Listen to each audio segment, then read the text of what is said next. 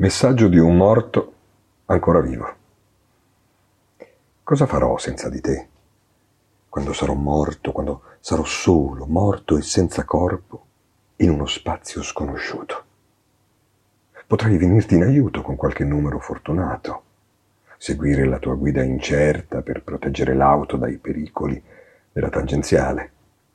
Potrei apparirti nel sonno e chiederti perdono per il mio debole corpo, scusarmi di averti lasciata sola con le beghe da risolvere, la casa da spazzare dalla polvere, il vicino rimbambito, il mutuo, l'armadio da svuotare dai vestiti che un parente con la mia stessa taglia un giorno o l'altro indosserà controvoglia.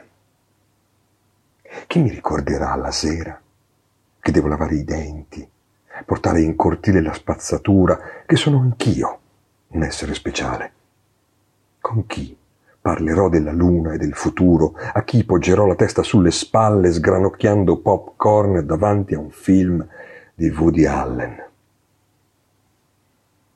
In un sogno di una notte d'estate, fingendo di non essermene mai andato, vestito da prete, da arlecchino, da pirata, da cretino, da soldato, rivolgerti ancora la parola e ricordarti quanto siamo stati felici diventare terra e sostenerti mentre passeggi o pedali in bici, carezzarti come brezza in una pausa dai giorni bui mentre torni a casa o te ne vai, per i fatti tuoi. Anziché annoiarmi della mia nuova forma, delle banali soluzioni di esistenza e redenzione offerte dalle fedi conosciute, sarebbe bello ritornare di tanto in tanto a farti compagnia quando scegli le verdure, il formato della pasta, il colore della stoffa di un vestito, quando resisti alle storture della misera esistenza affondando in qualche libro il tuo naso fuori moda.